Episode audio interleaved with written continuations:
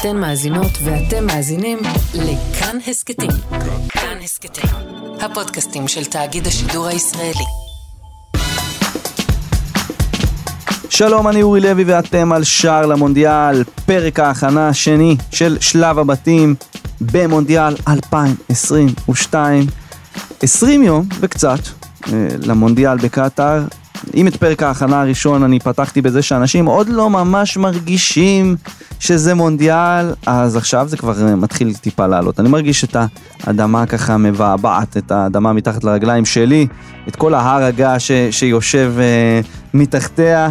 אה, גם מבחינת שערוריות ודיווחים אה, פחות נעימים אה, על פינוי פועלים מהבתים שלהם וסיפורים כאלה, איומים להרחקה של נבחרות והרבה פוליטיקה וגיאופוליטיקה של המזרח התיכון והעולם בכלל.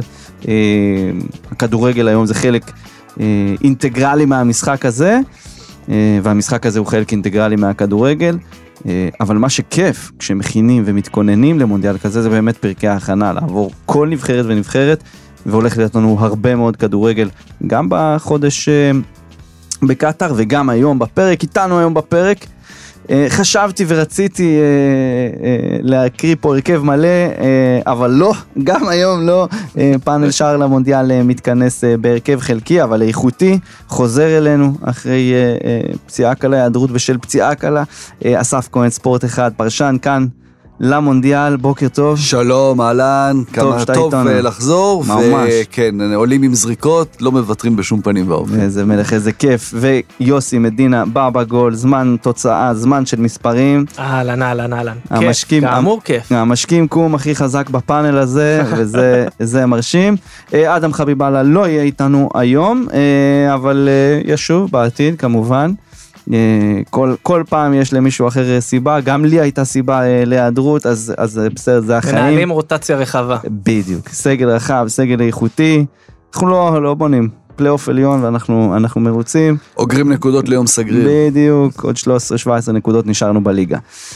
אז בפרק הקודם סקרנו את בתים א' וב', ככה שמי שלא הקשיב דחוף, דחוף, דחוף להשלים, הרבה אנשים שואלים אותי ולמה וכמה ואיך וזה, להקשיב, לא זה, נכון שהסגלים עוד לא סופיים, נכון שאנחנו מדברים פה על פי אה, רשימות אה, 55 השחקנים האפשריים שכל מאמן אה, מעוניין או מתלבט האם לקחת או לא, אה, אבל אה, יש מה להקשיב כי זה ייתן לכם מושג מי הנבחרות שיהיו בקטאר. אה, ב-20 בנובמבר וירוצו איתנו בשבועיים הראשונים אה, עד שנתחיל אה, להתקרב לנוקאוט אז בלי יותר מדי גינונים פאנל שער למונדיאל פרקי ההכנה לשלב, לשלב הבתים בתים ג' וד' מתחילים. וטוב, רגע לפני שמתחילים באמת, חשוב לנו להזמין אתכם, המאזינים, אם אתם מקשיבים לזה בזמן כמובן, הערב, ערב הבחירות, המי יודע כמה למדינת ישראל. אה, אנחנו, חברי שער למונדיאל, מגיעים לבר החצי תוכי בירושלים כדי לפתוח מג'לס, מג'לס מונדיאל, אה, מה זה מג'לס? מג'לס מי שהקשיב לפרק הקודם, אדם הסביר מה זה מצוין.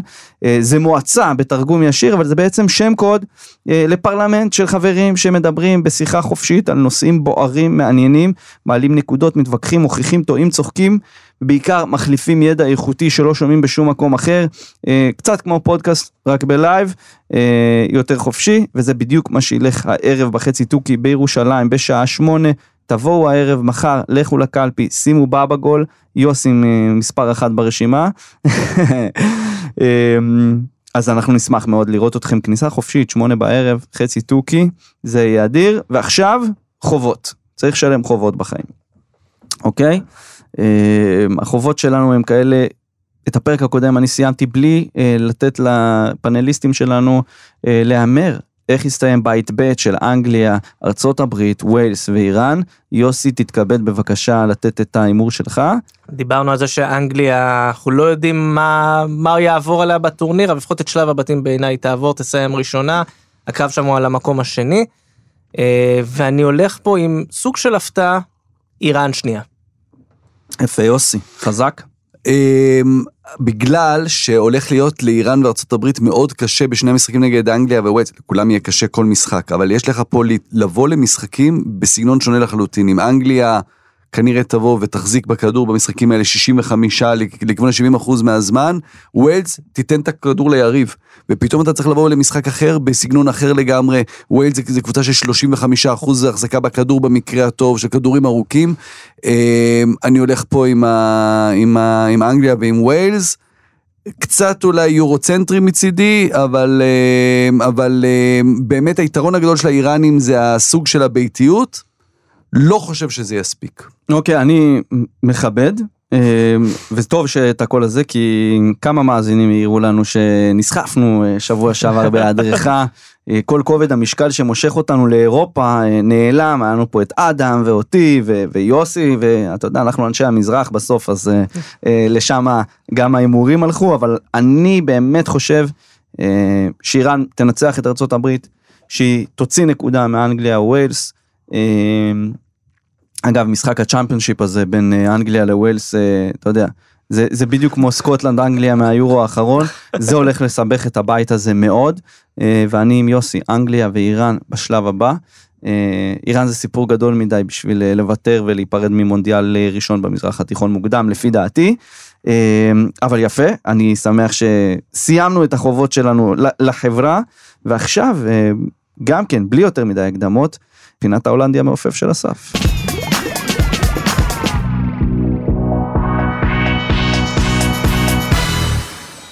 פינת ההולנדי המעופף. יש לי היום שחקן שאולי לא יהיה בטורניר, אבל פתאום בימים האחרונים נפתח חלון לפוטנציאל מאוד גדול בנבחרת מרוקו, שאף אחד לא חשב עליו. אה, אנואר אל-גזי, במרוקו עובדים עכשיו שעות נוספות להוציא לו אזרחות. עכשיו, אנואר אל-גזי, אני אתן רגע הקדמה קצרה. אנחנו, אנשים שאוהבים לדבר ולעסוק בכדורגל, יש לנו את הרגעים האלה שאנחנו אוהבים לחזור אחורה ולהגיד, אני אמרתי אז. ולפעמים זה הפוך, ואנחנו לא אומרים את זה כי אמרנו משהו והוא לא קרה, ואז אנחנו אתה מנסה להצניע אותו.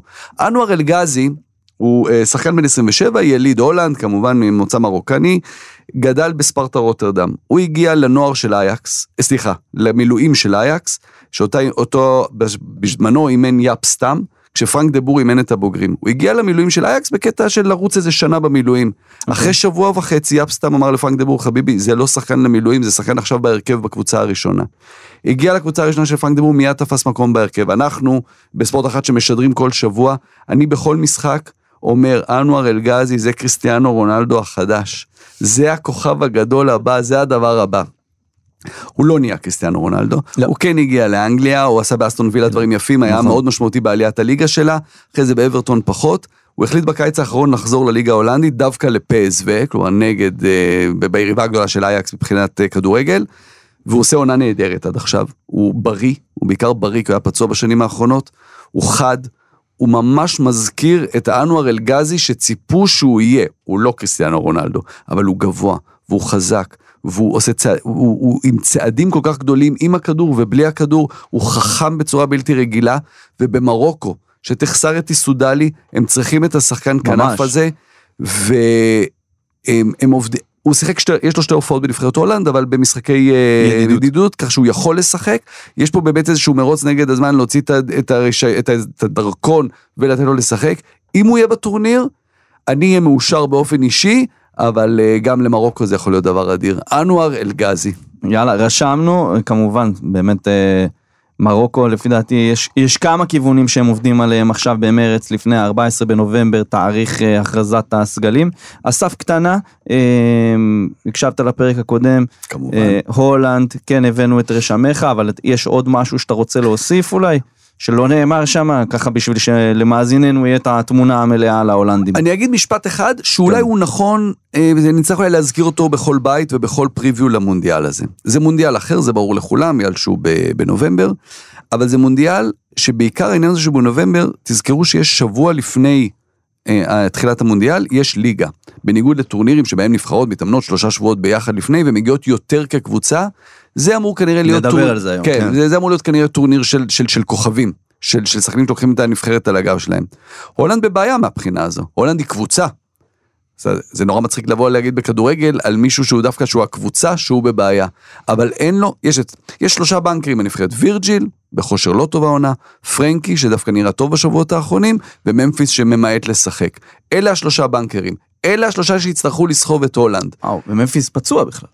אמור לחזור עד אז, אבל כן, הוא, הוא, הוא, הוא, הוא, לא, הוא, לא, לא בשיאו, נפצע בנבחרת אז, אה, בחלון הקודם. בכל אופן, מהבחינה הזו, הולנד עדיין פייבוריטית בבית, זאת תהיה סנסציה ותחושת כישלון קשה אם הם לא יעברו כמובן את הבית המוקדם. אה, הצפי הוא רבע גמר, זה, זה נגיד התחושות ש, ש, שמצפים מהם, אה, אבל כמו שאמרת יפה בפרק הקודם, הריקוד האחרון של לואי ונחל, אולי החותמת הסופית על אחד מגדולי המאמנים שאף פעם לא קיבל את ההכרה, אולי פה ברגע האחרון שלו, מבחינת קריירה כמובן, חלילה, שאריכות ימים ובריאות, Mm-hmm. לבוא ולשים את החותמת על קריירה באמת מופלאה. יאללה, קדימה, אנחנו נעקוב אחרי לואי כמובן ואחרי ההולנדים. אז מפה, סוף סוף, הנה, אנחנו באים ומתחילים בית ג'.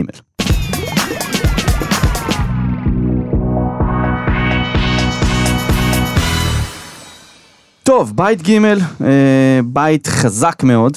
אה, יש לנו פה, זה, זה מתחיל להרגיש אה, כמו, כמו מונדיאל עם, עם קונטנדריות מסוימת, עם אווירה כזאת של, של נבחרת שרוצה לזכות, ובלי, בוא נגיד ככה, בלי, בלי לנכס, אבל אם לתת סופרלטיב, אנחנו מתחילים עם ארגנטינה, אחת המועמדות הבכירות לזכייה בטורניר הזה. יוסי, איך אתה רואה את ארגנטינה? תראה, יש המון המון דיבור סביב ארגנטינה שהיא לא אחת המועמדות, היא המועמדת. ממש, זה אני, אני מתחיל לשמוע גם מה- מהמון המון אנשים, פתאום כזה, זה דיבור שאני לא זוכר סביב ארגנטינה במונדיאלים האחרונים, גם עם מסי וגם אפילו במונדיאל ב-2014, שהגיעו עד הגמר, זה משהו שהלך ונבנה אני תוך כדי אחדד אותך, טורניר. הפעם האחרונה שהיה כזה באז לפני ארגנטינה זה היה ב-2002. יופי של ביאלסה. טורניר. הצלחה אדירה, הצלחה בבתים. מסוכן. ופה אני גם קצת חושב שחלק מזה, נכון, ארגנטינה מגיעה, זה נראה שכאילו כולם בכושר וכולם מאוד מאוד אה, חדורי מטרה, אבל שנייה רגע בוא ניקח צעד אחורה. יכול להיות שיש משהו פה שהוא קצת משקר. כי מה שארגנטינה ניסית עליו אל תוך הטורניר הזה, זה בעיקר רצף המשחקים שלה ללא הפסד. וארגנטינה, ההכנה שלה זה רשימה של נבחרות שקצת, אה, איך נגיד בעדינות, לא, לא level של אה, הכנה למונדיאל. כן. שלוש, אסטוניה. שלוש אירופיות מתוך ה-35, כן? זה אה, מתוך ה-35 משחקים ללא הפסד. כן. רק שלושה נגד אירופיות, שאחת מהן אסטוניה, דרג ארבע. זה ומטה אפילו, כאילו, באמת, אם מנקים את המשחק מול איטליה בפינליסמה, זה באמת ג'מייקה, הונדורס, יש עוד משחק מול האמירויות בדרך. אה, זה נראה שכאילו בעיקר אה, משחקים של good vibe, לעשות את האווירה הטובה. שזה אגב מסורתית הם אה, עושים כן, לפני מונדיאלים. ומצד שני אנחנו גם אה, זוכרים צריך להגיד. שלפני זכיות במונדיאלים גדולים הם שיחקו מול ישראל אז כזה הרבה מאוד דברים.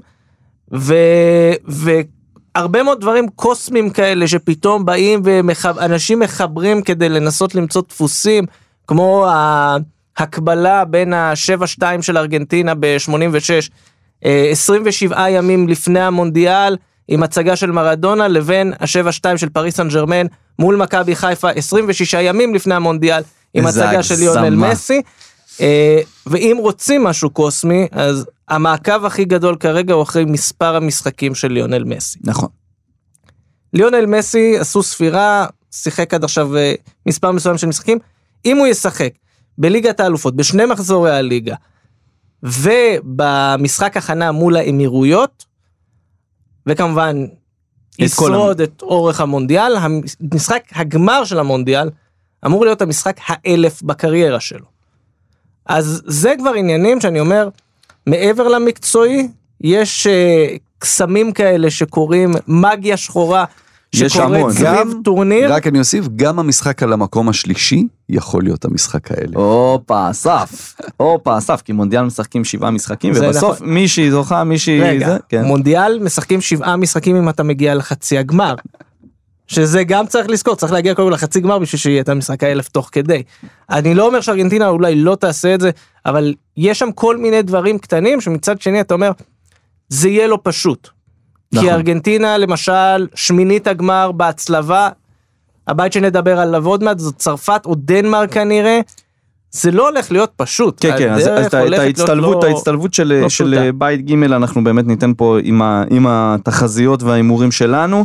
אני אגיד משהו על ארגנטינה וטיפה שנייה אנסה לעשות סדר במה שאמרת יוסי, אמרת דברים נכונים, לא עם כולם אני מסכים, אבל אני מקבל אה, הרבה מהם. קודם כל ארגנטינה זה ארגנטינה אחרת, אחרת, אחרת, ואני מאוד ממליץ למאזינים להקשיב לפרק שהקלטתי עם דור הופמן. פרק מדהים, סליחה מסי. שאני פה... מרימים אחד לשני. כן, יעשה לכם סדר בראש, להבין מי זו ארגנטינה החדשה, למה עכשיו, יוסי בצדק אמר, היא המועמדת לזכות במונדיאל הזה, ולא רק בגלל ליאונל מסי, שמגיע, הפעם הגיע בכושר ממש טוב, כן, אה, יש לו כמה שמונה שערים ו-12 בישולים בחודשיים האחרונים, זה משוגע, אה, אולי טעיתי פה בשער לפה, שער לשם, עמכם הסליחה, אבל גם בגלל מאמן כמו סקלוני, פעם ראשונה שלמסי יש מאמן ללא אגו, מאמן ששיחק איתו, אה, סוג של חבר, האווירה בנבחרת היא אחרת לגמרי, בסוף מה שהופך את ארגנטינה להיות מועמדת מבחינתי אה, לזכות זה העובדה שהם חברים. האנשים האלה הם גם שחקנים טובים, גם פתאום יש לך צוות מסייע איכותי מאוד, דה פול, אה, אה, כמובן דימריה ו- וכל השמות הרגילים, לאוטרו שמגיע בכושר אדיר, יש לך שחקנים שמשלימים את התמונה הזאת, וחשוב מכך, מסביב למסי אין אף אגו גדול שהוא ותיק ממנו. אפילו לא מסצ'רנו, שהוא דמות מאוד חיובית ומאוד אבאית ומאוד... מסי הוא הווטרן. מסי הוא הפיל שבחדר וכולם מחבקים את- ואוהבים את הפיל הזה. אמ, יש המון, אה, יש תופעה מעניינת של פציעות, שבארגנטינה כולם מדברים על זה שזה פציעות אה, מדומות. אה, ששחקנים מנסים לחסוך מעצמם עכשיו את המאמץ הזה, כי כן לשמור על עצמם לפני המונדיאל, אה, אם זה דימריה, אם זה דיבלה, אה, אם זה דיבו מרטינז השוער בסופש האחרון. אה, אני חושב שארגנטינה, יש הרבה התלהבות סביבה, שם יש טירוף מוחלט, הופמן בעצמו היה בארגנטינה, חזר, אמר לי, אי אפשר למצוא חולצה, אפילו מזויפת, כאילו, מדבר על חולצה, יש טירוף, יש מחסור בקלפי פניני של כן. ה- זה, מרוב הטירוף. אז uh, מרגש, בתור מישהו שגם חי בארגנטינה, גם מחובר ככה לתרבות, גם הכל, uh, משפחה שם והכל. Uh, אני, כמו שאמרת יוסי, אני מאוד מתרגש מהמונדיאל הזה של ארגנטינה, ומקווה מאוד uh, לראות אותה מגיעה רחוק בטורניר הזה. אני מצטרף אליך, אורי. אני אגיד את זה ככה. אחרי הרבה שנים שהצל של דייגו אה, גרם לחושך מסביב לנבחרת, אני חושב שהצל הפך לרוח, לרוח שדוחפת. ובמדינה שבה כנראה כולם רוצים להיות דייגו, או רוצים להיות מסי, או אפילו רוצים להיות ריקלמר, רוצים את הגלימה מספר 10, אני חושב שהיום יש נבחרת שמבינה שזה בסדר גם להיות בורוצ'אגה, או רוג'רי, או בראון. גם בורוצ'אגה הוא אלוף עולם. וזה בסדר אם אתה בורוצ'אגה, זה בסדר אם אתה לא מרדונה. ואני חושב שסקלוני, אתה מסתכל גם על רשימת העוזרים שלו, איימר, ואל- ואלתר סמואל ו- ואז'אלה. זה בדיוק אלה. זה בדיוק, אנחנו טעינו, אנחנו לא עשינו את, ה, את המעבר הזה של להבין ש...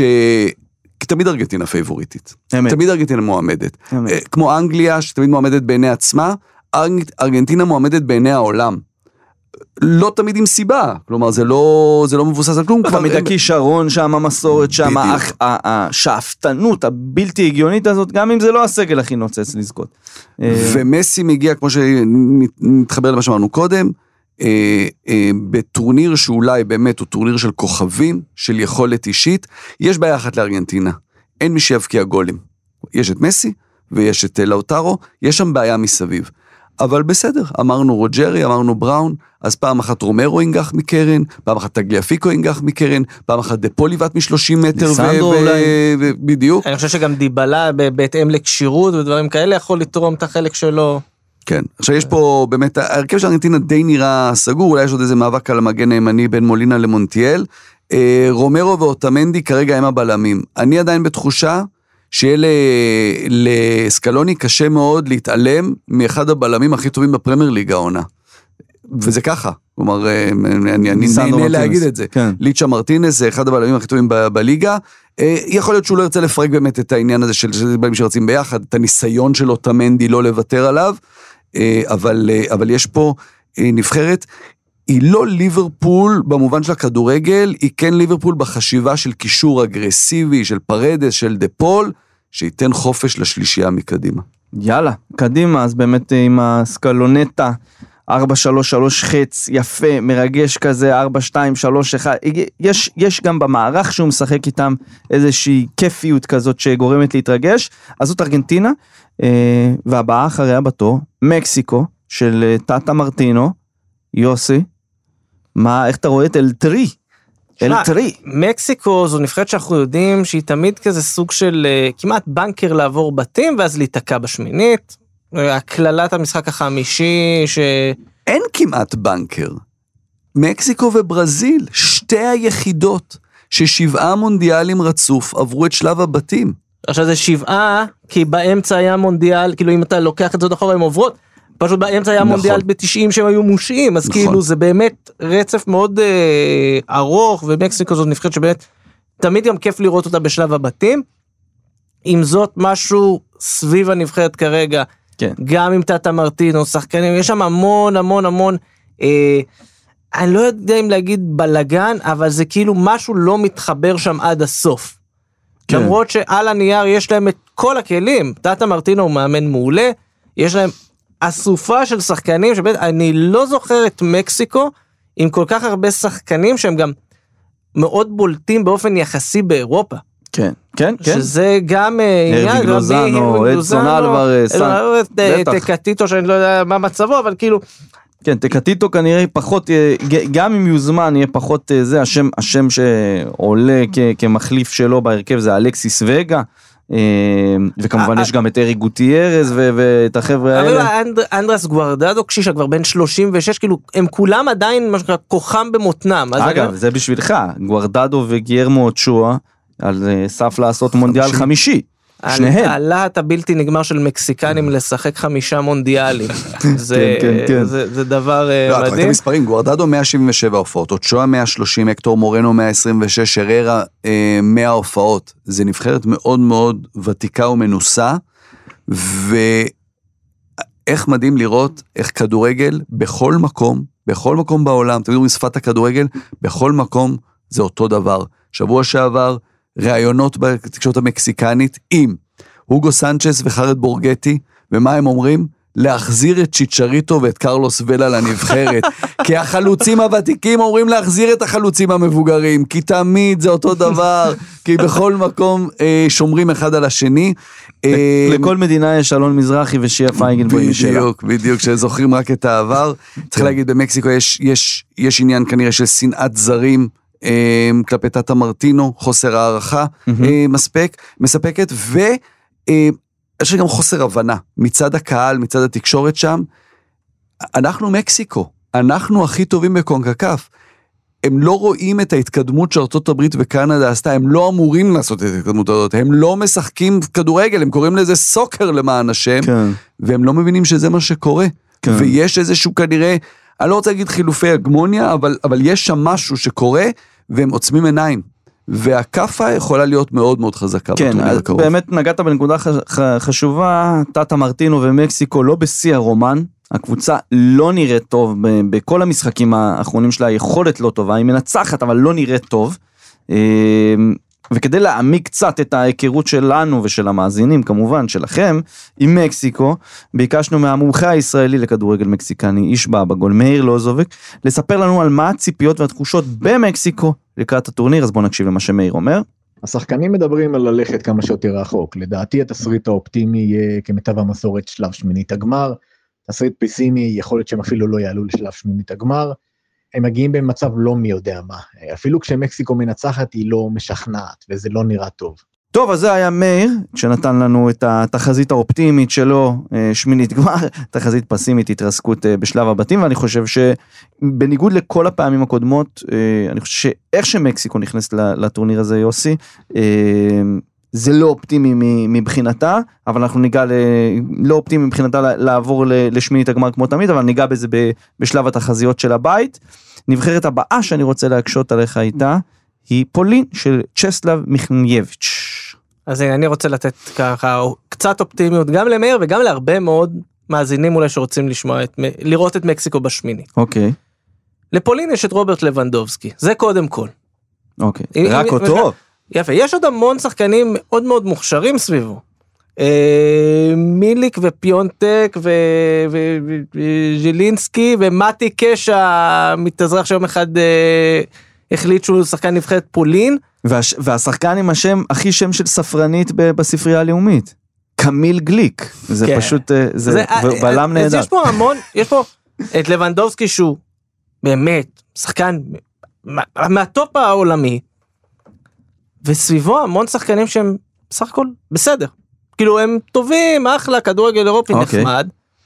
אה, באחד הפרקים הבאים אני אתן לך סוג של תמונת מראה על הסיפור הזה, אבל אני חושב ברצינות שאם לא רוברט לבנדובסקי, אף אחד לא חושב שפולין יכולה לעבור את שלב הבתים ברמה הזו ואנחנו רואים את פולין כמעט בכל טורניר מגיע אין, אין שם ציפיות מאוד גדולות זה לא שעכשיו הם חושבים שפול, שלבנדובסקי יכול לסחוב אותם לזכייה אבל תמיד פולין מאוד מתקשה בשלב בתים אם היא עוברת היא נתקעת כזה שמינית גמר זו לא נבחרת שרצה אה, מאוד מאוד חזק מהמם.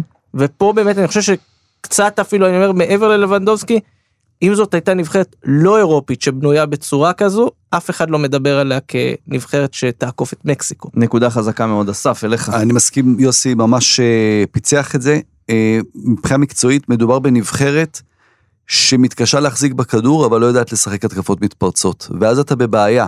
כלומר, אה, הכוכב הגדול שלה, רוברט לבנדובסקי, הוא הסקורר, אה, אחד הגדולים בעשור האחרון, בקבוצות שתמיד דומיננטיות עם הכדור. בנבחרת זה כדורגל אחר, אין שם... זה, זה באמת, זה, זה כמעט תמיד כבר בחודשים האחרונים שלושה בלמים שמעיפים כדור למעלה. נכון. אה, יש שם כישרון מקדימה. אה, שימנסקי בפיינורד ו- ו- וכמובן ז'לינסקי בעונה גדולה עם נפולי. אה, הוא, הוא ספציפית גם באמת בעונה נהדרת. זה נע בין 3-4-2-1 ל-3-4-1-2. יש ליד לבנדובסקי יש את העוזרים, יש את מיליק, יש את, סליחה, אולי לא להשתמש במילה הזו במקרה הזה, אבל מיליק ופיונטק. אה, ושלישיית בלמים שבבעיה, כי קמיל גליק הוא כבר ליגה שנייה באיטליה, בנבנטו כמובן מנוסה מאוד, מנוסה, שחקן נהדר, כן, אבל כן. זה ליגה שנייה. בטנרק ממעט לשחק השנה באסטון וילה. אני רוצה כן לשים לב שם ליעקוב קיוויור, Mhm. שזה אה, שחקן, אה, קודם כל בלם שמאלי. בשלושה בלמים, יש לך בלם עם רגל שמאל, זה כבר אתה, אתה מתחיל טוב. נכון. מוסר טוב, שחקן מאוד מאוד פיזי, ומהשחקנים האלה שלא מסתבכים עם הכדור, הוא לא ימסור אחורה פתאום חזרה לשזני, הוא לא, הוא לא יסתבך עם הכדור, מעיף קדימה כמו שהפולנים אוהבים. אני מסכים, יוסי אמר את הדבר הכי, הכי משמעותי, אני חושב, אם פולין היא לא נבחרת אירופית, והנה אומר את זה פה היורוצנטרי, נבחרת פולין היא לא נבחרת אה, אירופית, היא לא נספרת בכלל כמועמדת לעבור שלב. נכון, אה, אהבתי, אהבתי שניכם אה, מה שאמרתם. אני יכול להוסיף את שלי עם אה, מיכניאביץ', בדיוק כמו שאמרת, אסף, נגעת בנקודה של המערך המאוד מאוד דינמי שהוא משחק. שלושה בלמים זה הבסיס, אבל הוא- גמיש, ואני מאוד מעריך מאמנים כאלה. אגב, שאין להם מערך קבוע, אלא בהתאם לשחקנים הזמינים שיש לו באותו יום, בהתאם ליריבה, ככה הוא מסדר את השחקנים על המגרש, שמבחינתי big big like, כן? אגב צריך להגיד משהו על צ'סלב מיכניאביץ' כי הוא, הוא די מגיע למונדיאל הזה בטעות. צ'סלב אוקיי. מיכניאביץ' כדי להבין איך הוא מגיע למונדיאל צריך לחזור שנה וחצי אחורה לתחילת העונה שעברה. אה, הוא מאמן את לגיה ורשה. לגיה ורשה בתחילת העונה שעברה זה בלגן אטומי. כמה בלגן אטומי? קחו סיפור. במהלך מוקדמות ליגת האלופות אחד השחקנים הבולטים שלו ברטוש קפוסטקה אה, נפצע. אה, בחגיגת שער. לפני- כן, דיברנו אגב אה, תרגומים של שמות קפוסטקה זה כרוב כרוב, קטן. כן, כן. אה, נפצע, מחפשים לו מחליף. הוא מעביר רשימה של דרישות, אה, מה הוא מצפה מהשחקן שיגיע במקומו, מביאים לו שחקן חדש לסגל, ששואלים אותו מה אתה יודע עליו, אומר לו, הוא אומר אין לי מושג מה המימון, אני אראה אותו עכשיו באימון. נו. השחקן אגב זה ז'וסואה. אה, ידעתי, לא לא שלושה יעבור פה. והעניין הוא ששלושה חודשים אחר כך לגיה ורשה הייתה קבורה בתחתית, הוא פוטר, נשאר בלי תפקיד. בינתיים בנבחרת פולין אה, מתכוננים לפלייאוף, אבל פאולו סוזה שאימן אותם ברח לברזיל. בעצם- לפלמנגו. לפלמנגו. מיכניאביץ' הוא פחות או יותר הגיע לתפקיד בגלל שהוא היה המאמן הפולני הבכיר ביותר שפנוי. זה אה, צריך להגיד, ויש לך מלהביא את ג'וסואה בלי שסיפרו לך אתה מוצא את עצמך במונדיאל אין- פתאום. אה, אוהדי באר שבע. לא- לא יפספסו הזדמנות להזכיר לנו את הקוסם הפורטוגלי שלהם, אה, אתה יודע, הלב- הלב נפתח אה, לגעגועים האלה ולכמיהה. אה, למגע הקסם שלו בכדור ולטירופים שלו, אה, אבל כמו עם מקסיקו, בגלל שאצלנו בדסק בבאבא גול יש הרבה מומחים למדינות ספציפיות ולנישות ספציפיות, אז אני ביקשתי מחבר דסק הכדורגל האירופי של באבא גול, עדן רויטפרב, שהוא גם פולני יקר שעוקב ומכיר את הכדורגל הפולני לעומק ויודע להגות את השמות מצוין, אז אם יש לכם שאלה אליו ב-DM בטוויטר, ביקשתי ממנו לתת קצת insight על הציפיות של פולין מעצמה למונדיאל הזה. אני חושב שמבחינת הציפיות, החלוקה בפולין די ברורה. רבע גמר ומעלה ייחשב כהצלחה אדירה, שמינית גמר ייחשב כסביר טוב, והדחה בשלב הבתים תהיה כישלון גדול. יש מבחינת הנבחרת הזאת רצון לכפר על הכישלונות הגדולים במונדיאל 2018 ויורו 2020, ובעצם לתת לדור הזה של לבנדובסקי וגליק וכל אלה, אה, צ'אנס אחרון לטורניר יותר מוצלח. אז תודה רבה לעדן, כן, בהחלט חשוב, טוב לשמוע מפולני מה, מה, מה, הוא מצפה מהנבחרת שלו. ועכשיו לנבחרת אה, שלי ב- בבית הזה, אה, הנבחרת שלי ושל אדם, ערב הסעודית. אה, אז אני אפתח איתה, אני, אני אגיד כך שערב הסעודית נהנית אה, מהעובדה שהיא אחת משתי נבחרות בודדות שבאמת מתכוננות למונדיאל הזה. רק ערב הסעודית וקטאר עושות מחנה אימונים עשיר ועמוס. הליגה בסעודיה נפסקה ממש אה, בתום אה, החלון הבינלאומי האחרון. כל השחקנים עברו לנבחרת, השחקנים החשובים. אה, הרווה רנר, מאמן מעולה, מומחה לנבחרות בינלאומיות, אלוף אפריקה, עם זמביה ב-2012, עם חוף השנהב ב-2015, העלה את מרוקו למונדיאל אה, לראשונה אחרי 20 שנה ב-2018, ומ-2019 הוא בסעודיה. אני היה לי את התענוג לראיין אותו בחדר התקשורת המיוזע של איצטדיון פייסל חוסייני. באחד המשחקים הראשונים שלו בתפקיד כמאמן סעודיה נגד אה, נבחרת פלסטין 0-0 אה, מול הרבה הרבה יותר מדי אני מדמיין אנשים. כרגע את הרווה רנר, מי שלא יודע איך הוא נראה, שתחפשו בגוגל, מדובר בבחור, חתיך. חתיך, באמת, אין דרך, מצד שני אני מדמיין אותו בתוך הסיטואציה בפייסל חוסייני, אז אז אני רוצה להגיד לך. והפרט טריוויה באמת הכי מדהים. אתה סליחה, רוצה אני לתת נכנס אותו? אליך? לא לא לא תן אותו זה בסדר. בן זוגה של אלמנתו של ברונו מצו. עכשיו, זה כאילו, אתה מערבב עולמות, זה, זה לקחת, זה לעשות מלרוז פלייס עם בברלי הילס, זה, זה, זה, זה כל העולם ביחד, זה הכל מתערבב לך, זה סרטים של שפילברג שמתערבבים אחד בשני, כן, כן. זה אה, אגדת הנבחרות. ה- חשוב להגיד, ברונו מצו למאזיננו, המאמן, באמת אגדת כדורגל נבחרות אפריקאי, המאמן שעשה עם סנגל את המונדיאל המדהים ב-2002, מאמן אה, צרפתי, לבן, אני מדגיש, כי זה, ככה כינו אותו גם המכשף הלבן, הוא, הוא התנער מה, מהכינוי הזה, הוא גם התאסלם אחרי זה, קרים, הוא שינה את השם לעבד אל קרים מצו, והתחתן באמת עם... בחורה אה, מצודדת אה, מראה מסנגל, שאחרי מותו של מצו מסרטן אה, ב-2006 אם אני לא טועה, או 2008, אה, איכשהו התגלגלה לזרועותיו של המאמן השני באפריקה שקראו לו המכשף הלבן, הלא הוא הרווה רנר, ולמה גם קוראים לרנר המכשף הלבן, אתה יודע? עוד פרט טריוויה על האיש המדהים הזה. זמביה, אליפות אה, אפריקה של 2012, הוא עם זמביה, משחק ראשון מובילים על טוניסיה, אה, סליחה, מנצחים את טוניסיה, הוא עם חולצה לבנה, מכופתרת, מסודרת, משחק ראשון שלו בגביע אפריקה לאומות, אז כאילו הוא, הוא בא מסודר, משחק שני הוא לבש חולצה כחולה, הפסידו. אמר, תשמע, החולצה הלבנה הזאת זה משהו, חוזר לחולצה הלבנה, זמביה רצה עד הסוף, זוכה בגביע.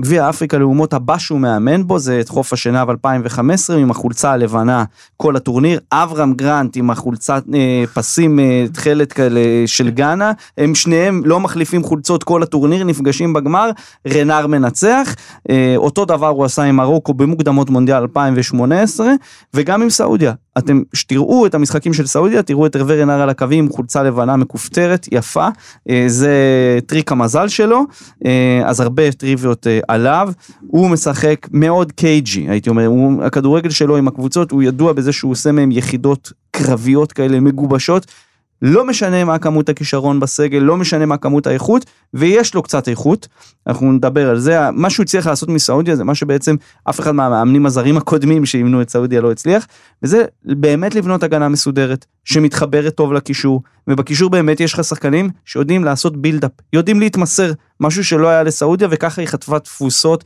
כמעט בכל מונדיאל, כולל במונדיאל הקודם, 5-0 לרוסיה, אנחנו זוכרים איך זה נפתח, פלוס, לסעודיה יש שחקן אחד ששווה לשים אליו לב, סאלם אלדוסרי, יוסי מכיר אותו מצוין, אנחנו מדברים עליו כבר קרוב לשבע שנים, אמ, אה, שהוא אמור להביא את הניצוץ, אבל כמו שאמרנו, אה, אסף, אם אתה זוכר את הפרק שלנו אחרי החלון הבינלאומי של ספטמבר, סעודיה היא אחת הנבחרות החלשות במונדיאל הזה, כל דבר, כל דבר, משער, נקודה, כל דבר שהיא תצליח להביא בבית הזה זה יהיה נס.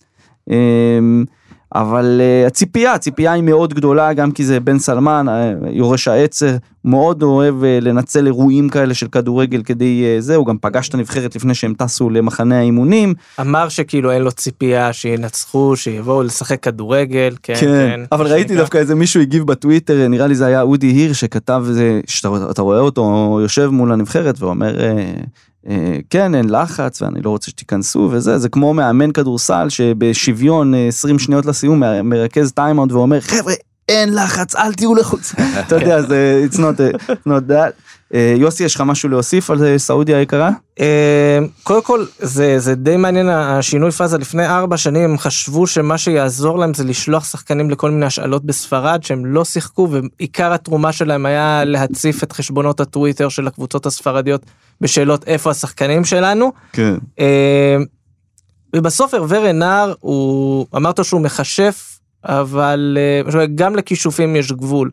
אה, משחקי האימון הצמודים לטורניר שעשה, זה משחקים מול נבחרות שהן מראש אפורות יותר, צפון מקדוניה, אלבניה, וצריך לזכור שזה משחקים לא בחלון, זאת אומרת שזה לא נבחרות שהגיעו עם כל הכוכבים שלהם, זה פחות או יותר ראיתי את הסגל של נבחרת אלבניה שהגיע למשחק הזה, 20 מתוך 23 שחקנים משחקים בליגה המקומית. כן.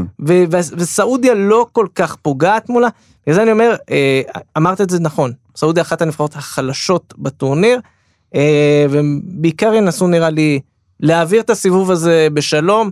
ולא לחזור לכל מיני תבוסות עבר שהיו להם אה, במונדיאלים קודמים. זה לא רק יריבות כאלה, ב-14 משחקים האחרונים גם כבשה, לא כבשה יותר משער אחד למשחק. זה הבעיה, אין להם התקפה, זה, זה, זה החוליה החלשה של הנבחרת הזאת. סאלח שרי הוא המבקיע הבולט שלהם, היה במוקדמות עם אה, שבעה שערים, אבל הוא, הוא ממש לא אחד החלוצים הטובים בליגה, זה אומר הכל. כן, ומשחק פתיחה נגד ארגנטינה, ואז שם זה, זה באמת, אתה יודע, זה הולך להיות קלוזה של 8-0, או 5-0 של...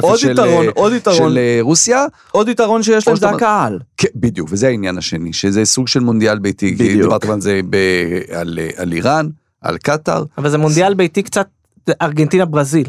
זה כאילו אתה לא מגיע ל, ל, לסביבה הביתית שלך. אה, במונדיאל של ארגנטינה ברזיל נכתב השיר נכתב השיר הכי ביתי שיש. הארגנטינאים הפכו את זה לסוג של מונדיאל ביתי אבל אתה לא מגיע למקום שכל כך ידידותי כן. אליך. בסדר גמור אז יאללה זריז בוא ניתן את התחזית לבית הזה מי עולות כמה עולות אני אתן את שלי אני אתחיל ארגנטינה עולה ומקסיקו של מאיר גם תעשה את השלב הבא לפי דעתי למרות הקושי עם תת אמרתי אז אני איתך וכבר אמרנו, אני לא חושב שפולין יכולה לעשות יותר ממקום שלישי בבית הזה, אז ארגנטינה ומקסיקו בסדר הזה. הרגע אמרנו ארגנטינה סעודיה מחזור ראשון, זה גם אומר שמקסיקו פולין במחזור הראשון, וזה משחק פתיחה שיכול להיות מאוד מאוד מכריע. אה, אתה מגיע... לא הבית היחיד שמשחק הפתיחה בו קובע הרבה על הבית. בדיוק, בדיוק, ופתאום אתה מתחיל ומקסיקו מפסידה פתאום את המשחק הזה, זה יכול להיגמר גם בשלושה הפסדים. אה, זה, זה, זה מין כדור שלג שיכול אה, להתגלגל. עדיין, אני חושב שארגנטינה ו- ומקסיקו, כשאתה מסתכל נקי עכשיו, שלושה שבועות לפני הטורניר, אין, אין השתיים הפייבוריטיות כאן. מעולה, אז מפה, מהר, מהר, לפינת זמן של מספרים, יוסי מדינה.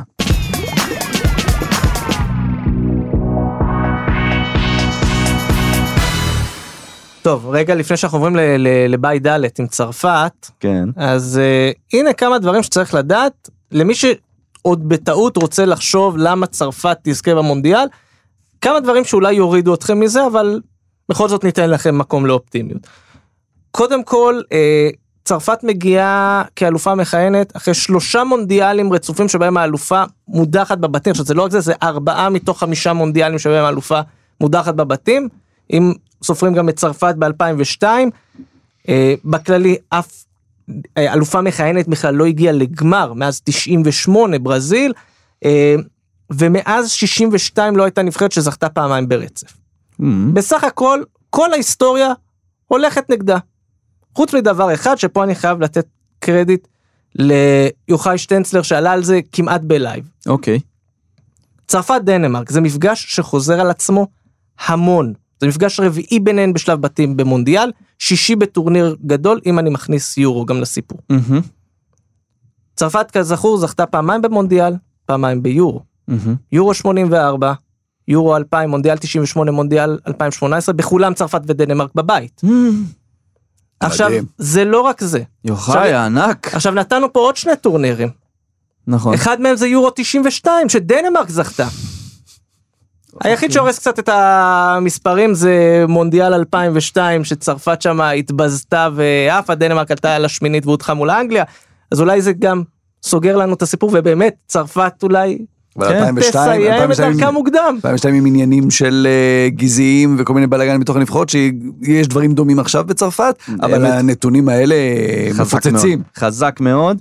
אה, אז יאללה, בלי, בלי, בלי אות אפילו למעבר, בית ד', צרפת, אסף, דשאן, עם סגל מוכשר בטירוף, וכדורגל אפור קצת.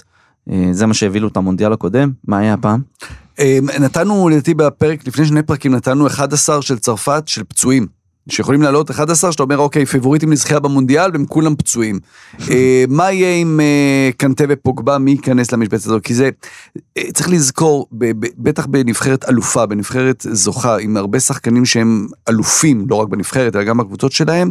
יש משמעות ליכולת הזאת, לניסיון הזה של לדעת איך לזכות באליפות ובתואר ובטורנירים קצרים, בעונות שלמות. החיסרון של קנטה וכנראה גם של פוגבה הוא הרבה יותר גדול מהחיסרון שלהם על הדשא. כנראה שצ'ואמני וקמבינגה ייכנסו שם, או אולי טוליסו, יש שם, יש שם מספיק אופציות. הם לא מבחינת אה, חדר הלבשה, מבחינת יכולת על הדשא וחדר הלבשה, כשאנחנו מדברים על פוגבה וקנטה זה, זה כאילו, זה, זה הרבה מעל כולם, השניים הללו. שני קירות שנשברו שם. כן. כן. ולכן זה מאוד מאוד משמעותי. אה, מרכז הגנה צרפתי שהוא גם סימן שאלה אה, מי יהיה כשיר ומי שכשיר האם הוא מספיק טוב בכושר טוב עכשיו. אה, כמובן מדברים על, על ורן קונדה. האם ילכו עם סליבה האם באמת יש פה החלטה של אוקיי מי בכושר טוב עכשיו וזה סליבה מעל כולם אולי האם הוא יקבל את ההזדמנות. ושוב, גם פה העניין הזה של יכולת אישית של שחקנים, ו- ודווקא בצרפת, כן, זה לא הכדורגל הכי יפה בעולם, אבל היא קבוצה, היא רצה עם אותו מאמן הרבה שנים, אה, מאמן שוויתר בפעם שעברה על חלוץ מבקיע שערים בשביל חלוץ שעובד כן. עבור הקבוצה שלו. כן. אה, האם באמת במקרה הזה נבח- נבחרת כל כך קבוצתית יכולה לתת את המושכות לשחקן כמו אמבפה, כמו אמבבנזמה, כדי שהם יובילו אותם ביכולת אישית לזכייה נוספת. אה, מבחינת סגל שחקנים עדיין זה הכי עמוק והכי חזק מכולם, אולי ביחד עם ברזיל. מבחינת התחושה שהם מגיעים לטורניר הזה, זה לא יכול לקרות. זה איתך. יותר מדי דברים שימנע, שאמורים למנוע מצרפת את הזכייה פה. נכון, אין שום סיבה מקצועית, זה, זה פשוט, אה, אתה יודע, אני לא אוהב את הביטוי, אבל תחושת בטן פשוט, אה, שלא לא הולכת, לא עושה עם חס, עם חסד כ, כאלופה מכהנת. אה, יוסי, משהו להוסיף על אני הדברים אומר שהוספנו שגם שנעבור חלק? מהדברים האלה ראינו גם קצת ב- ביורו האחרון. כלומר צרפת אה, מה שנקרא, התגלגל אומנם היה לה בית לא פשוט אבל אחר כך הדחה בשמינית גמר מול שווייץ. אה, אין, אין לי מה להגיד חוץ מלהסכים עם אסף. לגמרי, אז מפה אנחנו לדנמרק של המאמן החביב הזה, קספר יולמנד. בגדול אחלה של קספר יולמנד, אסף. דנמרק, אה, האם אה, הסינדרלה, אתה יודע, רומן הקיץ שהיה לנו עם דנמרק בקיץ 2021, שבשביל אנשי הכדורגל היה בעצם קיץ 2020 שהחזירו לנו, אה, האם הרומן הזה יימשך בחורף 2022? שאלה פילוסופית, האם נבחרת שכולם מצפים ממנה להפתיע, האם היא באמת הפתעה? כלומר, כשאתה, אתה, כולם מצפים לך להפתיע, זה מה שהיה בטורניר הקודם. אם יש קבוצת כדורגל מלהיבה בטורניר הזה, זו דנמרק. קבוצה. אה, שעברה, באמת, איבדה במעל, במשחק הראשון של הטורניר את הכוכב הכי גדול שלה, וידעה, אה, חלק מזה זה כנראה גם מנטלי להתאחד סביב, סביב מה שקרה לאריקסן, אבל שינתה שיטת משחק. אריקסן כרגע חזר, זה שוב הכל עובר דרכו. אה, אה, מאמן אדיר יולמן, שמגיע כמובן מהנבחרות הצעירות, שמשנה מערכים כל הזמן, שלושה בלמים, ארבעה מאחור, זה כל הזמן משתנה. קישור אחורי מהחזקים בטורניר עם אה, דילייני ופייר אמיל הויברג, אבל קספר שמייקל לא בכושר טוב, הוא לא בתקופה טובה והוא השוער הראשון, הוא לא יוחלף פתאום. אמ, הבלמים, וסטרגור כל הזמן פצוע בקושי, משחק, קאר חוזר מפציעה ארוכה, אה, יואקים אנדרסן בעונה טובה, אבל זה עדיין רק קריסטל פלאס. אה, עדיין היא מקבלת בהתקפה הרבה מאוד מהצדדים, בעיקר מיואקים מיילה, אה, ויש לה בעיה בעמדת החלוץ, אין שם חלוץ על, זה לא מאוד הזיק לה בטורניר הקודם.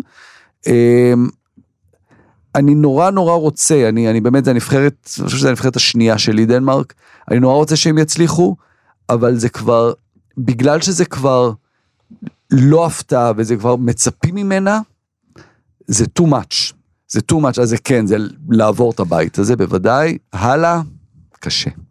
לרש- לרשימת השחקנים של אסף אני רוצה להוסיף אחד כי המון משחקים בליגות גדולות לפעמים יש כאלה שעוברים מתחת לרדאר. סיסטו.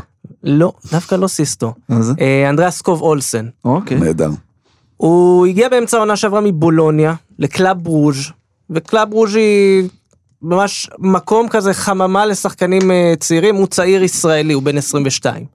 אה, ובחצי עונה הוא פשוט מפציץ שם 12 שערים ב-28 משחקים אה, די מאוד מאוד מהותי בקאמבק שהם עשו שם בדרך לאליפות גם אה, שחקן מפתח העונה במסע של קלאב ברוז' לעבר שמינית גמר ליגת האלופות. אז אלה בדיוק השחקנים שלפעמים אנחנו אה, פתאום מקבלים מדנמרק. כל מיני חבר'ה כאלה צעירים שאנחנו לא מכירים מספיק, וזה ההזדמנות שלהם לפרוץ, ובאמת דנמרק היא אה, מציגה את אחד מטקטיקות, אחת מנבחרות הכדורגל, אני חושב, היום הכי איכותיות באירופה. לפעמים אפילו יותר מהשמות הגדולים שאנחנו הולכים אליהם אוטומטית, כל מיני גרמניה, ספרד כאלה. אה, בהחלט נבחרת כבר, זה, זה, זה top אמיתי. כן. אנדריאס סקוב אולסן, קריסטיאן אריקסן אמר עליו כשהוא שיחק בנורשלנד ב- בליגה, הוא אמר, זה השחקן שיחליף אותי. זה השחקן, בעיטות חופשיות מושלמות, אה, באמת, הרמות מדויקות, אמר, זה השחקן שיחליף אותי, עכשיו הם עוד משחקים ביחד, מעניין. בוא נראה, בוא נראה. דנמרק עם החולצה הנקייה גם אה, שהם הוציאו אה, נכון. כמחאה על אה, העובדה שהמונדיאל מתקיים בקטאר, או כל הסיפור שהיה בקטאר עם פועלים ועם זכויות עובדים ועם כל הדבר הזה. אה, אני מק... זה, זה מסוג המהלכים שאתה לא עושה לפני טורניר גדול בדרך כלל אם אתה רוצה לשמור על עצמך מעין רעה אה, ולי זה הרגיש כמו איזשהו תרגיל שיווקי כזה יותר מאשר באמת אני, אני אגיד איזשהו לך מה, אני לא מסכים statement. איתך שזה שיווקי, כי, כי האמל היא חברה שיש לה עבר מאוד ארוך של אמירות נכון. פוליטיות, אנחנו אה, זוכרים לפני אה, נבחרת אפגניסטן עם החיג'אב בתוך החולצה, הכל בסדר. זו נבחרת, זה, זה, אני לא רואה בזה ממש שיווקי, זה באמת משהו מאוד ב-state of mind של החברה. כלומר, מעבר ככה הם ל- השיקו את החולצה. לא, ברור, זה שיווקי. ברור, ש- הכל בסוף שיווקי, גם ל... לשאר, אבל זה כן, חברה, זה לא עכשיו שתגיד מישהו שרכב על זה, זה מישהו שזה בדמו. זה, כן, בסדר, אני, אפשר להרחיב על זה את הדיון ב, ב, בפרק אחר, אולי אה, אנחנו נעשה את זה. אה, אוסטרליה, גראם ארנולד, אה, בתכלס, אוסטרליה בפוקס מוחלט, נמצאת פה ב... במונדיאל הזה, היא פשוט לא הייתה גרועה מספיק כדי להיכשל אה, במוקדמות המונדיאל אני של חושב שאתה אסיה. מקשה איתם בפוקס. כן, זה נכון שהם הגיעו ככה, עם אבל. אבל מי שעובר את האמירויות ועובר את פרו, הכל נכון. אבל אני- עברו אתה- מאוד אתה- בקושי. לגמרי, מאוד מאוד בפנדלים בקושי. שם עם החילופי שוער, נכון, אבל זה, זה פוקס, ולצד זה אני אומר, בזכות ולא בחסד. אבל אסף אני אגיד לך משהו מי שנכנס לסוקרוול לפלסקור לאחד מאתרי התוצאות מסתכל. אומר לי אתה יודע קרה לי השבוע מישהו אמר לי תשמע אוסטרליה מגיעה בכושר מעולה. הסתכלתי אמרתי לו מה? הוא אומר לי כן תראה הם לא הפסידו איזה שמונה משחקים. אז אתה מסתכל אתה אומר אוקיי אבל האמת שגרם ארנולד לפי דעתי מיצה את עצמו עם הדור שחקנים הזה. שוב פעם את ריין בשער שוב פעם אהרון מוי שוב פעם מתיו לקי. אה, אני ומפה אני אעביר את הכדור ליוסי, אני מציע אוסטרליה אחרת. אוסטרליה שתשחק עם האוור מביל, אוסטרליה שתשחק עם אה, גאראנג קואול, שניהם שחקנים סודנים, שהיגרו לשם ו- וצמחו בתוך הכדורגל האוסטרלי, צמחו והתפתחו שם בליגה, נכון, הם לא ב-World Cup level אולי, אבל אתה יודע, כש, כשאין לך את הניצוץ, ו- ולאוסטרליה חסר את הניצוץ, אני באמת אומר, זה נבחרת אפורה, אני ראיתי אותם בכל המוקדמות באסיה. אין להם את ה X factor הזה, אז כן, הם עלו, ואני מסכים, הקטע עם השוער היה נהדר, והפנדלים היה אה, רגע מרגש, אבל אתה יודע, דווקא כשאין את, ה, אין את הניצוץ, אז אתה צריך באמת, ואני אומר את זה, ב, אתה צריך את הבאבא גול הזה. אתה צריך, אני מסתכל, זה, זה הסטודיאנטס תל אביב, אתה, אתה מבין? זה, זה כאילו, אתה צריך את, הבלגן, איזה מישהו שיעשה רוקנרול, והאוור מביל הוא לגמרי אה, כזה, אז אני כן חושב ש... אולי דווקא מהספסל האוסטרלי נוכל לקבל איזה בשורה. ציפו מארזני שיעשה את זה וזה לא, וזה לא קרה. גם נכון. מהאוור מביל ציפו והאוור מביל לא הצליח לפרוץ, כלומר הוא עבר בגיל מאוד צעיר לדנמרק ומשהו שם לא התחבר עד הסוף, היום הוא בקאדיס וזה כזה נראה לא שם. אני חושב שאוסטרליה היום משלמת מחיר מאוד מאוד גדול על מהלכים שעשתה בתוך הכדורגל המקומי שלה. למה הכוונה? כשהיא עוברת לאסיה היא נבחרת באמת מעולה, היא עולה מאוד בחלק, זוכה בגביע אסיה מאוד מרשימה, אבל תוך כדי קורה איזשהו תהליך מאוד גדול בכדורגל האוסטרלי, שהם מקימים ליגה, הייתה ליגה מקצוענית, אבל מקימים ליגה מקצוענית סטייל ארצות הברית.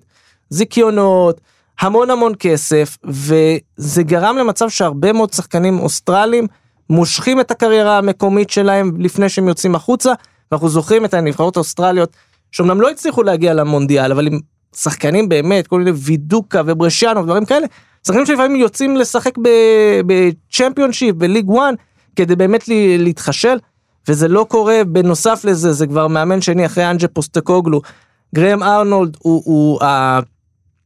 זה לא האוסטרלים של פעם, שאנחנו זוכרים. זה לא זה, זה כבר, זה, זה פרנק מאוד... ארוק. בדיוק, זה לא פרנק ארוק שבא חמום מוח. הם בעיניי סוג של קצת אה, פקידים כאלה, אוסטרלים נכון. אה, מנומנמים, וזה משהו שקצת חסר ועושה קצת געגועים לאוסטרליה של 2006 עם חוסידנק. זה כן, שגם ארנולד היה העוזר שלו כמובן, אה, אבל כן, זה, זה מאוד נכון, אתה יודע, געגועים לוידוקה וקיואל והלואיסי, ש, שלא לא גדלים שם, אין בכלל, זה או חלוצים מאוד מבוגרים, או זרים בליגה המקומית, והם לא מצליחים לגדל את הדור הבא.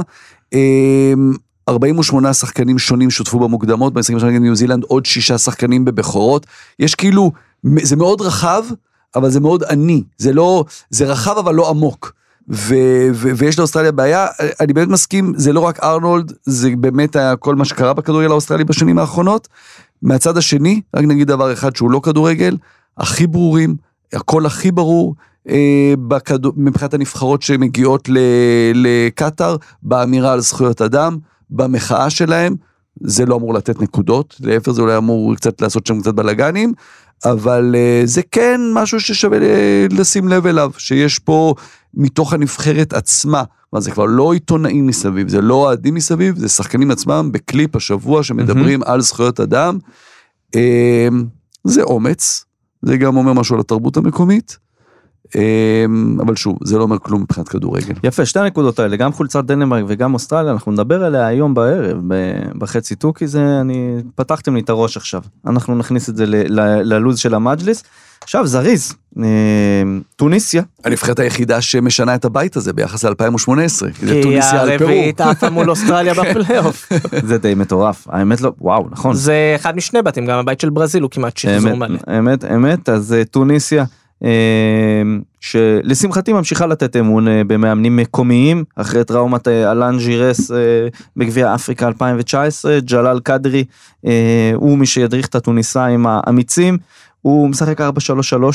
גם מול נבחרות גדולות ממנו, אנחנו ראינו את זה בברזיל, הם חטפו 5-1 בפארק דה פראנס, עשו אווירה בעיקר, אבל, וכבשו שער גם, שזה היה חמוד, אבל שזה מעניין, כי זה לא כל כך הולך עם האופי הקצת קשוח אה, ואפור כביכול של טוניסיה כנבחרת אפריקאית, כנבחרת אה, ערבית, אבל הרבה פעמים במונדיאלים היא משתחררת, אני זכיתי לראות אותה אה, בשני משחקים במונדיאל הקודם, גם נגד בלגיה, שאומנם הפסידו חמש, אבל הם נתנו שתיים, וגם במשחק האחרון קוסטה ריקה בסרנסק, המשחק שאף אחד בעולם לא היה אכפת לו ממנו, חוץ ממני ומיוסי מדינה.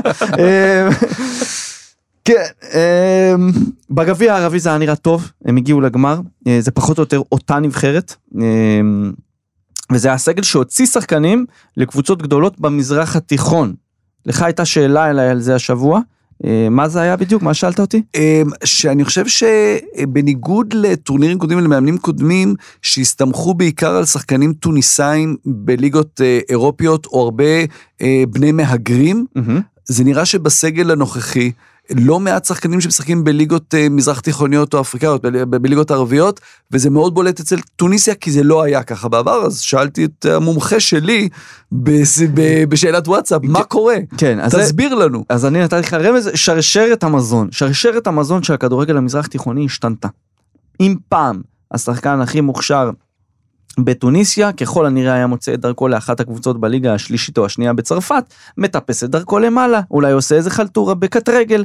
ו- ווחבי חזרי, כן. בדיוק, בדיוק, וואבי חזרי זה, בדיוק הטייפקאסט, הוא גם כמובן אחד השחקנים הבולטים, יחד עם אה, יוסף מסקני, מג'ברי, סליטי, תכף ניגע בזה.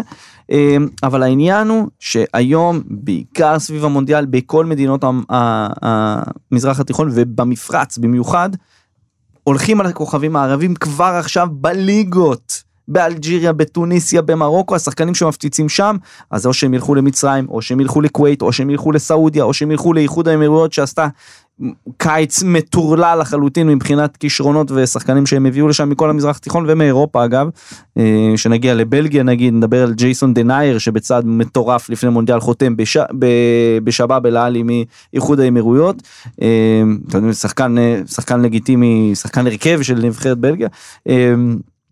זאת אומרת ששרשרת המזון של השחקן הערבי לאיפה האופציות שיש לו השתנתה לגמרי בזכות מונדיאל 2022 עשה טוב לכדורגל באזור הכישרונות אמנם נשארים בבית פחות יוצאים החוצה אבל גם אז פחות נכשלים ויותר הופכים לכוכבים אתה יותר רואה אותם משחקים.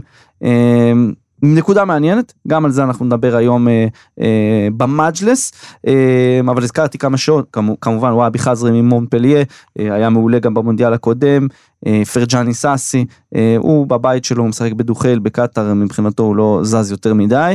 אה, השם המעניין אולי חניבל מג'ברי שייך למנצ'סטר יונייטד מושל לברמינגהם סיטי בגביע הערבי נתנו לו לפתוח בכל משחק ילד בן 18 סומכים עליו. רואים בו כזה קשר אחורי קשר מרכזי שיכול להנהיג את הנבחרת הזאת שנים קדימה שחקן עם שערות, אתה תמיד מסתכל עליו, לא. לפספס. כן. לא לפספס והשחקן האהוב על יוסי נעים סליטי סתם כן יוסי מה מה יש לך להוסיף אני חושב שכמו שדיברנו קצת על סעודיה מקודם, גם עם טוניסיה, בסוף אין פה קסמים. הפער הוא, הוא גדול, ואומנם כאן קצת יש יותר כישרון בהשוואה לסעודיה. אבל טוניסיה זו תמיד נבחרת שיש לה את הכישרון, אבל אז כשהיא מגיעה לשחק מול הילדים הגדולים בשכונה, משהו שם מתבלבל, משהו לא הולך, הם כן יכולים אה, לאתגר. אבל אני לא רואה אותם עושים יותר מזה. אסף בית עם אה, צרפת ודנמרק, שתי אירופיות. אני אתקיל אתכם רגע. מה היה המשחק האחרון של נבחרת טוניסיה נגד נב- נבחרת אירופית? קדימה.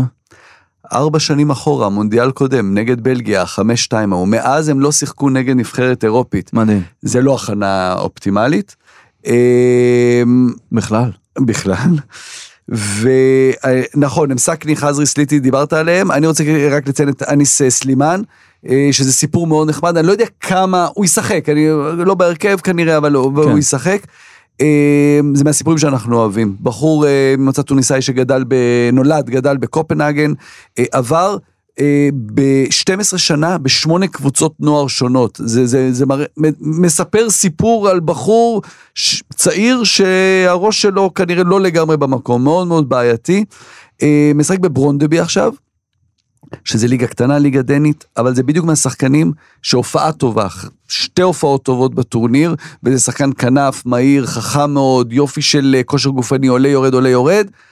מסוג השחקנים שפתאום בינואר, העברה גדולה, אה, פתאום משחק באיזה בולוניה, בסמדוריה, ומדברים עליו. אז נכון, אולי טוניסיה כנראה לא תגיע רחוק בטורניר, אבל יש שחקנים שכן יעשו את הקפיצה קדימה, וזה גם תמיד נחמד לראות, כי זה לא רק הזוכה בטורניר היא זו שנשארת, אלא גם מה, מה, איזה התקדמות, איזה קפיצה עושים השחקנים הקטנים יותר והפחות מוכרים, אז שימו לב לאני סלימן. גדול. אה, עכשיו נקודה חשובה על טוניסיה ואנחנו נצטרך אה, לארוז את הפרק הזה יפה וטוב.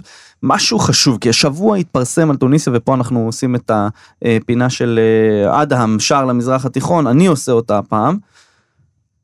קיי סייד הוא הנשיא של טוניסיה בחודשים האחרונים למי שלא יודע בטוניסיה יש כל מיני תהליכים שהופכים אותה דה פקטו לסוג של דיקטטורה.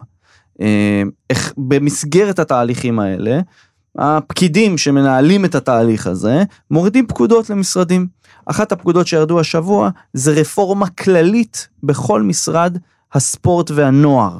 שמה נמצא תחת אמתחתו של המשרד הזה? כמובן ההתאחדות לכדורגל. ברגע ששר או פוליטיקאי מכריז כזה דבר, זה, יש אימוג'י של אלרט, ובחמ"ל של פיפא קופץ כזה אור אדום כמו שיש לנו פה באולפן, אה, ופיפ"א משגרת מכתב להתאחדות הטוניסאית מה לעזאזל קורה שם.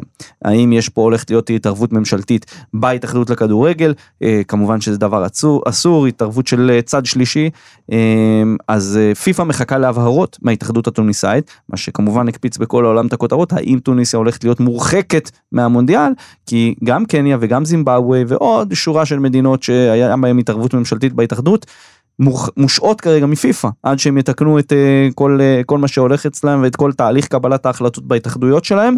מאוד מעניין, לא חושב שזה יגיע לכדי הרחקה, אבל נותן אור על מה שקורה בתוניסיה. פעם שווייץ של המזרח התיכון, היום משהו אחר לגמרי. אה, תחזיות זריז, כי אנחנו צריכים לסיים. יוסי, איך הבית הזה מסתיים? צרפת דנמרק בקלות מדי. כן, כנראה, כנראה שזה, אין, אין, אין פה באמת יריבות. אם נקבל שער של חניבל מג'ברי, אני קונה את ההימור הזה גם כן. אה, זה היה בית אה, ד', אה, אז אנחנו נגיד מפה תודה ליוסי מדינה בבא גול. תודה, תודה. תודה לאסף כהן ספורט אחד. נפלא, תודה רבה. כיף שחזרת, זה היה חשוב, כולנו היינו צריכים את זה. ותודה רבה גם לניר גורלי, עורך התוכנית, לרחל רפאלי, יש את הסאונד והמיקס, לעומרי קפלן, המפיק שארגן לנו את האולפן. אנחנו היום בשמונה בחצי תוכי בירושלים. את כל מה שהלך פה, והרבה יותר מזה, גם דעות אישיות וזה, אני רוצה אתכם מזה, לכו תנוחו צהריים, תתקלחו, תבואו פרש. אנחנו ניפגש בעזרת השם גם עם אדם, עד הפרק הבא, שבוע הבא, בתים ה' אה, וו' מפה לשם, חזק מאוד. אני אורי לוי, פוטבול ריב.